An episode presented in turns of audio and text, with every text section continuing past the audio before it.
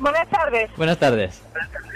Ah, escuché al señor que hizo la pregunta anteriormente eh, y escuché al abogado decir que debe de reportar el accidente al DMV. ¿Todos los accidentes deben ser reportados al DMV?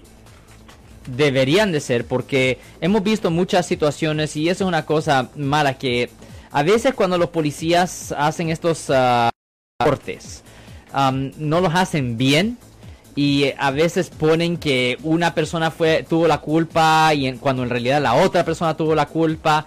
Y el problema es que hasta que todo eso se aclare muchas veces el DMV le pone los puntos ahí en el record. So simplemente para estar seguros simplemente para estar seguros es mejor reportar los accidentes al DMV, simplemente para protegerse, es lo que estoy diciendo. Ya que llega uno al DMV y dice quiero reportar un accidente y luego ahí está la información. Ya, es mejor hacer eso porque si no, ¿qué pasa si el policía escribe algo en el reporte erróneamente que honestamente se ve muy frecuente? Y le sale caro. Pues lo, lo, malo es que si no se reporta el accidente y dicen que es la culpa de la persona, ahí sí definitivamente le ponen el punto, los puntos, es el problema. Okay, es perfecto. simplemente una cosa para protegerse para protegerse. Yo soy el abogado Alexander Cross. Nosotros somos abogados de defensa criminal. Right. Le ayudamos a las personas que han sido arrestadas y acusadas por haber cometido delitos. Si alguien en su familia o si un amigo suyo ha sido arrestado o acusado,